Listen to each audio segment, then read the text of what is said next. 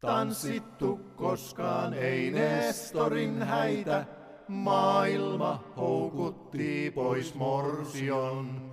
Vanhoja poikia viiksekkäitä, mies sekä hylje kumpikin on, kumpikin on. Tervetuloa Veskansan tarinoiden pariin. Minun nimeni on Anne-Mari P. ja minulla on täällä vierelläni historia-asiantuntija Tapani Innanen.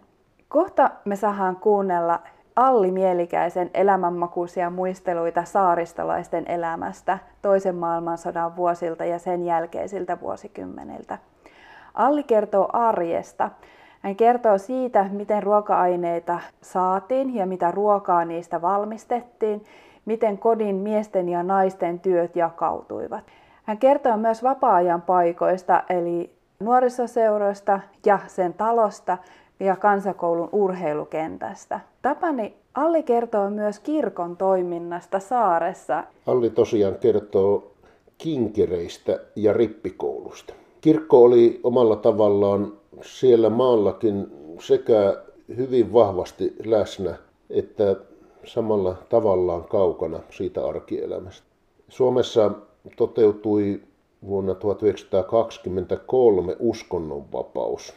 Ja siihen saakka periaatteessa kaikkien ihan muutamia ulkomaalaisia ja ulkomaalaistaustaisia uskonnollisia ryhmiä lukunottamatta, kaikkien muiden oli kuuluttava luterilaiseen kirkkoon. Ja veskansalaisten osalta siis Säämingin seurakuntaan. Ja vaikka sitten tuon vuoden 1923 jälkeen ei ollut pakko kuulua kirkkoon, kirkko kuitenkin hoiti edelleen ihmisen viralliset elämänvaiheet. Eli kastoi ja merkitsi pikkulapsen yhteiskunnan luetteloihin. Järjesti rippikoulun, jonka jälkeen pääsi solmimaan kirkollisen avioliiton. Vihki pariskunnan avioliittoon ja lopulta siunasi vainajan maanmultiin. Kirkko tapasi jäsenensä juuri näissä elämänkulun juhlissa. Ja nämä kyllä vilahtelevat useissakin Veskansan muisteluissa. Toisaalta kirkko rakennuksena tai toimintamuotona – tai työntekijöinä näyttäytyi kylän elämässä vain harvoin. Toki vesien takaakin käytiin silloin tällöin Jumalan palluksessa Savonlinnassa, jossa Säämingin kirkko oli, mutta se oli jo matkan teon vuoksi työlästä. Paljon yleisempää lienee ollut, että luterilainen Jumalan palvelus kuunneltiin radiosta, kun ne radiot sitten 1920-luvun lopulta lähtien alkoivat koteihin ilmestyä.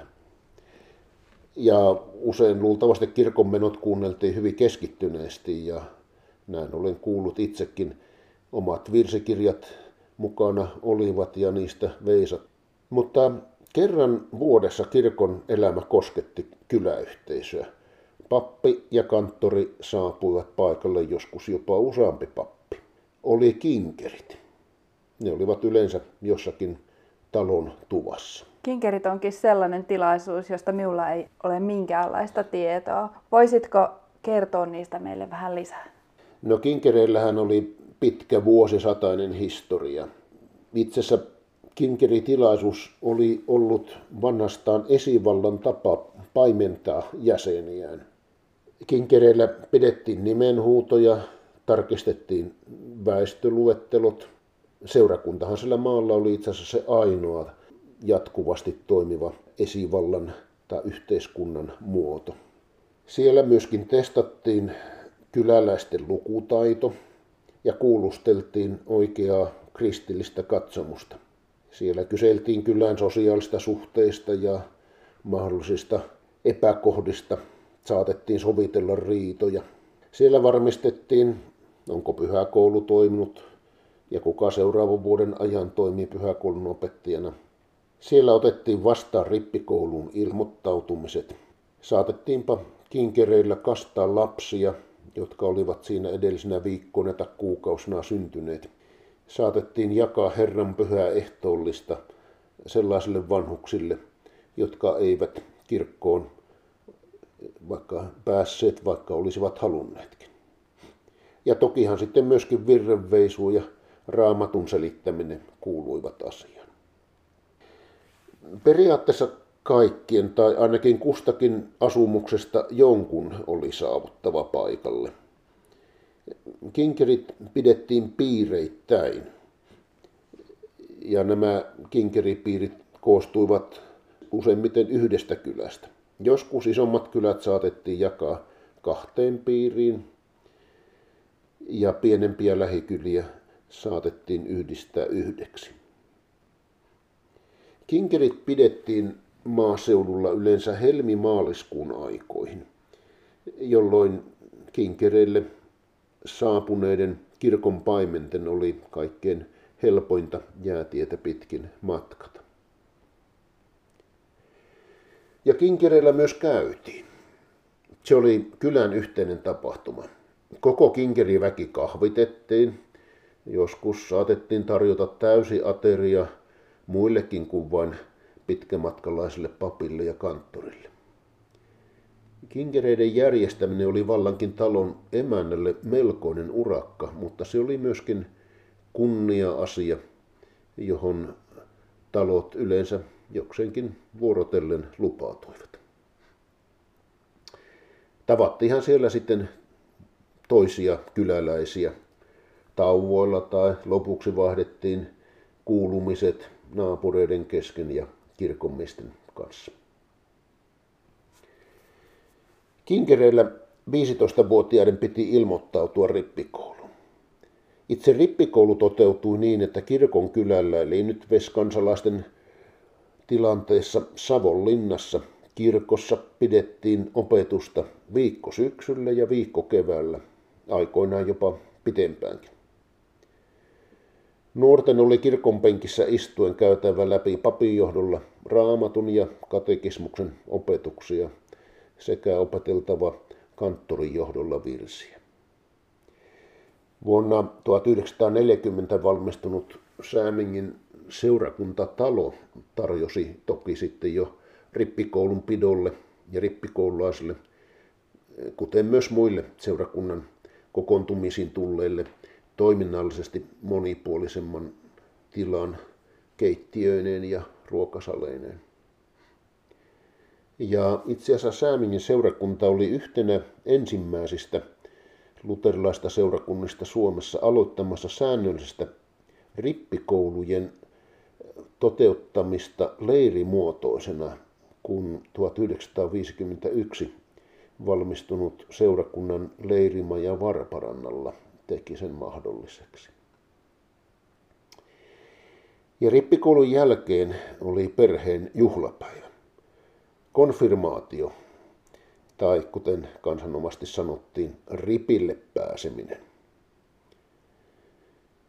Vielä uskonnonvapauden toteuduttuakin tämä konfirmaatio toi eräitä oikeuksia, muun muassa oikeuden kirkolliseen avioliittoon vihkimiseen. Yhteisöllisesti tuon rippijuhlan merkitys oli ennen muuta, että lapsesta kasvoi nuori, jolla oli enemmän itsenäistä vastuuta. Rippipuku oli todennäköisesti nuoren miehen ensimmäinen juhlaasu. Ja kun sellainen oli hankittu, se oli sen verran arvoksi, että sitä oli toive pystyä käyttämään lähivuosikymmenet eteenpäin. Ripille pääseminen oli siis ihan pukua myöten aikuistumisen rituaali. Kinkerit ja rippikoulu jaksoivat vielä 1950-luvulla hyvin, vaikka ne olivat jo menettäneet roolinsa yhteiskunnan pakollisena kansalaisuuden hoitamisena. Kylien yhteisöllisyydessä niillä oli tärkeä paikkansa. Kun tämä yhteisöllisyys sitten alkoi hapertua 1960-luvulta lähtien, kinkeriperinne muuttui samaan tapaan kuin monenlainen muukin paikallinen kyläaktiivisuus. Yhteydet seurakuntaan vaikkapa sitten rippikoulun ilmoittautumisen sai hoidettua ilman kinkereitä. Vierailuja ja sosiaalisia yhteyksiä saattoi nopeammilla yhteyksillä hoitaa vallan helposti oman kylän ulkopuolellakin. Television ohjelma saattoi seurata kotituvassaan myös yksin, ei siihen toisia yhteiseen elämään välttämättä tarvittu. Kinkeripiirejä oli 1960-luvun alussa yhteensä 43, aikamoinen määrä.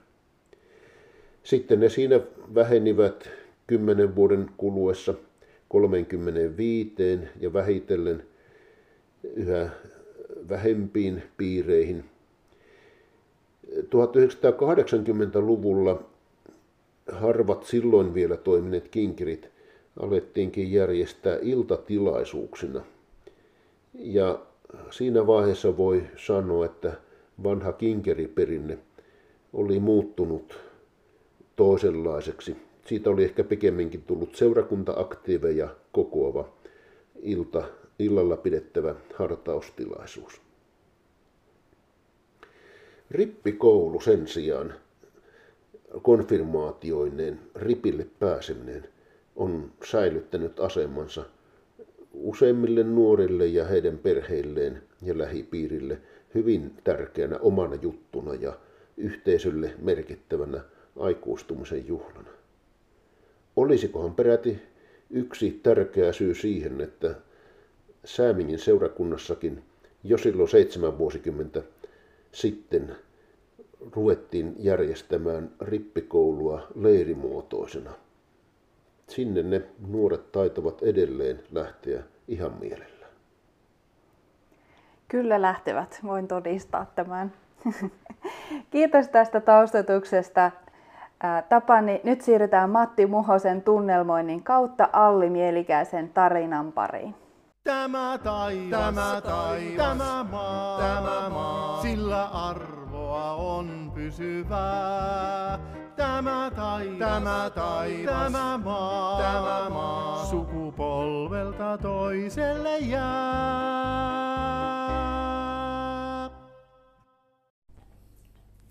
No niin, nyt meillä on haastattelussa Alli Mielikäinen ja Alli, Alli muistaa asioita Ahvion saaresta. Kyllä vaan, jotain.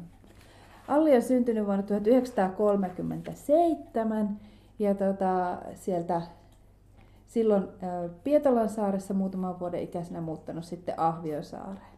No, millä tavalla ää, toimeentuloa hankittiin sinun lapsuudessa Ahviosaaressa?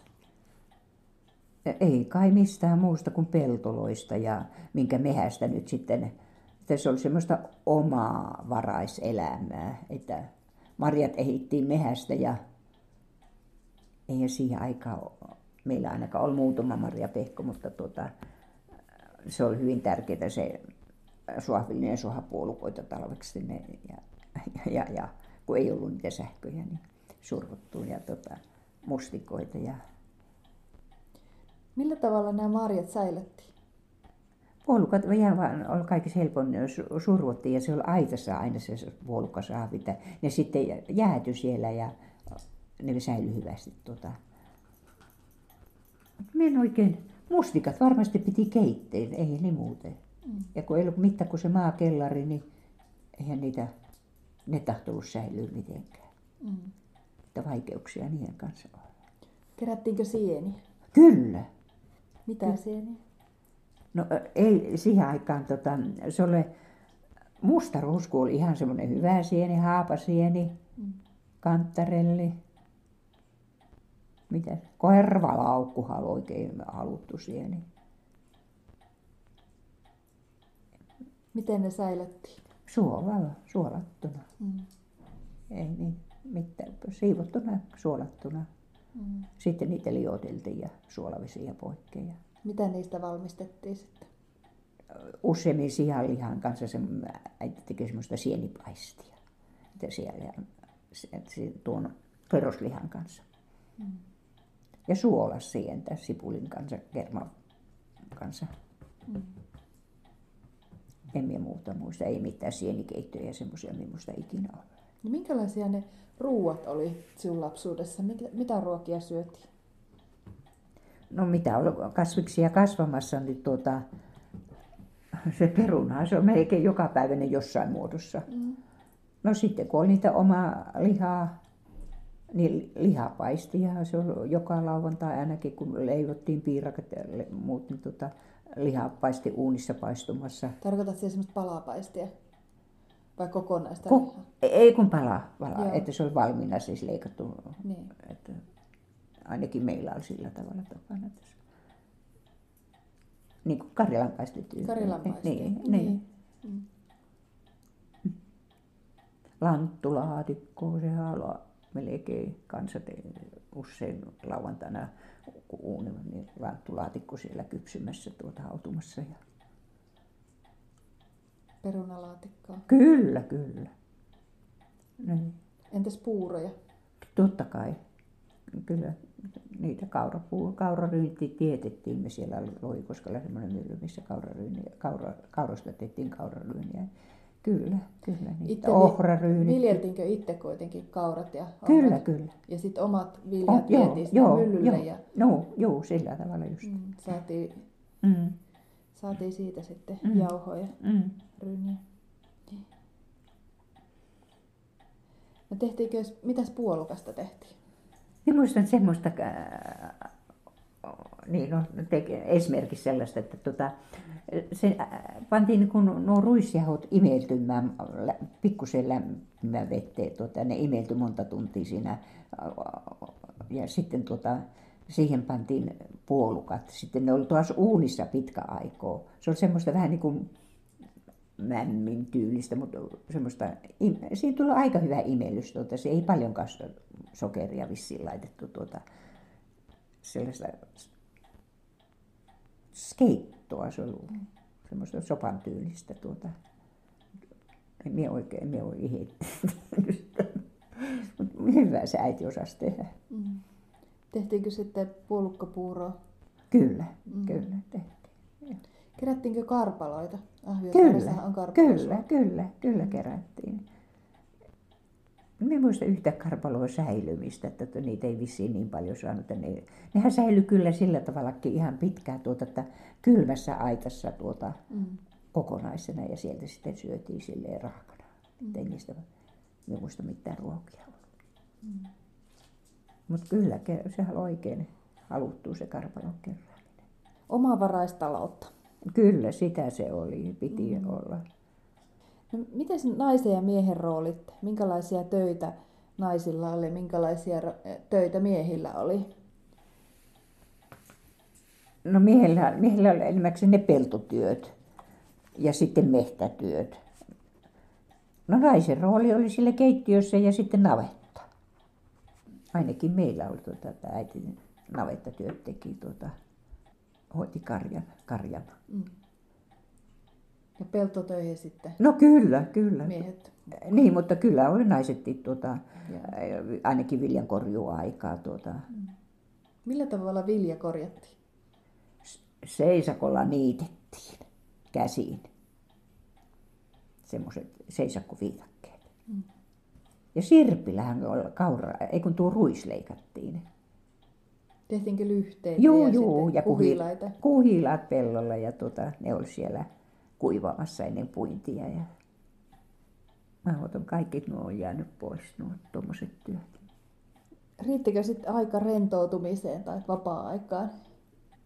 Kyllä me ainakin äh, saatiin käydä koulun kentällä pallo pelaamassa ja lentopalloa siellä yhdessä pelattiin. Kyllä sitä jo, eihän sitä kovin suuressa määrin, mutta ainakin viikonloppuisin. Mm. Ja talvisi se hiihtäminen sitten oli rentoutusta. Ja Siinähän oli vieressä seurojen talo. Kyllä. siellä... Oli, siellä on toimintaa. Mm. Kuka sen organisoi? Meillä oli johtokunta siellä, jossa oli puheenjohtajat ja muut jäsenet. Ja, tota, ja siellä sitten piettiin iltamia, harjoiteltiin näytelmiä ja esitettiin niitä. Ja, mm. Mm. ja Ahviosaaren kuuluisa torvisoittokunta. Oli sekin. Oli, oli, kyllä. Mm. Kyllä oli. Oliko siellä tanhuja myös? Oli. Syksyn, käyn muutamana syksynä ihan joku mieshenkilö opet, neuvomassa meille tanhuja siellä seurantalolla piti semmoinen kurssi. Ei ollut sähköäkään silloin, kun siellä opeteltiin niitä tanhuja. Mites näitä kinkereitä, järjestettiinkö niitä niin taloissa vai siellä seurojen talolla? Ei vai? seurojen talolla koskaan, tuota, ne oli aina talossa. Joo. Alussa, se on, yleensä se on, kun on silloin enemmän ihmisiä, niin semmoisissa isommissa taloissa, tuota, missä on isommat huoneistot. Niin tuota, ne kinkerit, joka talvihan se oli. Mm. Ja rippilapset tentattiin siellä? Ihan. Ensin pyrittiin tuota rippikouluun siellä ja seura- sitten kun käytiin, niin sitten tala- syksyllä rippikoulua, niin tota, sitten talvella oli se tentti, tenttirippi siellä kinkereillä. Joo. Me ihan eri huoneeseen pappin perästä mentiin ja siellä se sitten tenttasi. No miten se rippikoulu sitten, missä se... Täällä kaupungissa käytiin. Niin just. Sääminen seurakuntatalolla. Joo, käydä. Minä kävin siihen aikaan, että se oli syksyllä ja kevät-talvella. Joo. Kahdessa jaksossa. Niin, kyllä minä talvella päästiin ripille. Joo. No järjestettiinkö ompeluseuroja? Järjestettiin, nehän oli joka viikko. Jaha. Se oli muistaakseni keskiviikkoilta se ompeluseura ilta ja se oli aluksi nuorisoseuran hyväksi. Mutta sitten se taisi muistaakseni muuttua tienkin hyväksi, kun se nuorisoseura, nuorettiin hävisi, niin se, mitä siinä nyt saatiin kahvirahaa. Kun Eli myytiinkö siinä sitten jotakin? Oli siellä arpajaiset aina, se talo järjesti, niin arpajaiset ja sitten kahvira, maksettiin kahvista jotain, niin Joo. siitä saatiin niitä tuloja. Oliko siellä oikeasti ompelemista vai ihan jotain muuta? Oli, oli. Ei se ompelimista ollut, se oli elämäkseen niin kuin neulomista. Neulomista. En minä muista niin. tuota ompelimista, tuota, vaikka se ompeluseurana oli. Kyllä se oli neulomista. Ja, ja sitten niitä sai, mitenhän se oli, kyllä niitä sai ostaa niitä tuotteita sitten, tuota, jos kuka on lahjoittanut ne lannat tuota sinne, mutta se on semmoista lahjoitushommaa. Ja. No, ei ja... niitä ompeluseuroja ollut kuin talvella, talven aikaa, että ei kesällä tuota, kukaan joutunut ompeluseurassa istumaan. Joo. No muistatko siellä sitten sen, kun sun isä tuli takaisin sodasta? Muistan, muistan, muistan hyvin. Niin muistan, muistan yhden kerran, tuota, kun isä pääsi lomaalle. Ja me oltiin siellä vähän eteenpäin siellä pellolla olissa leikkimässä ja tota, me oli neuvottu, että tota, kun siellä saareen tulla aina sellaisia sotakarkureita, jotka ei mennyt sottaa, niin äiti oli pelotellut, että ei saa käydä kenenkään tuntemattomien kanssa juttelemaan ja me oltiin siellä leikkimässä tuota, ja nähtiin, että sieltä tulee nyt sotilas. Ja huutaa meitä nimeltään tuota, ja me hirveellä kiireellä juostaa issei karkku, kun ei tunneta, kun se on sotilasvaatteessa. Sellaisen muistan tuota sota-ajan. Ja muistan sen hetken, kun isälle tuli se, minä olin ihan hakemassa postia, se kirja sottaan lähtemisestä opettaja laittoi sen kirjeen hyvästi lehesissä ja näytti, miten pitää minun se lehti vietä kotiin, että se ei pääse puttaamaan se kirja. Ja tuota, että siellä on isälle tärkeä kirja. Ja minä kun menin, isä ja äiti oli pellolla jotain viljaa seivästämässä korjaamassa.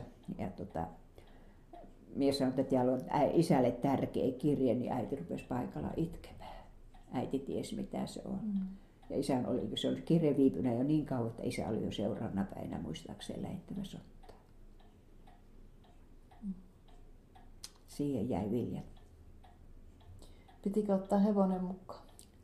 Ei meidän hevonen minusta, minun mielestä ollut sotassa. Mm. Ei, en minä muista ainakaan. Ei ole ollut.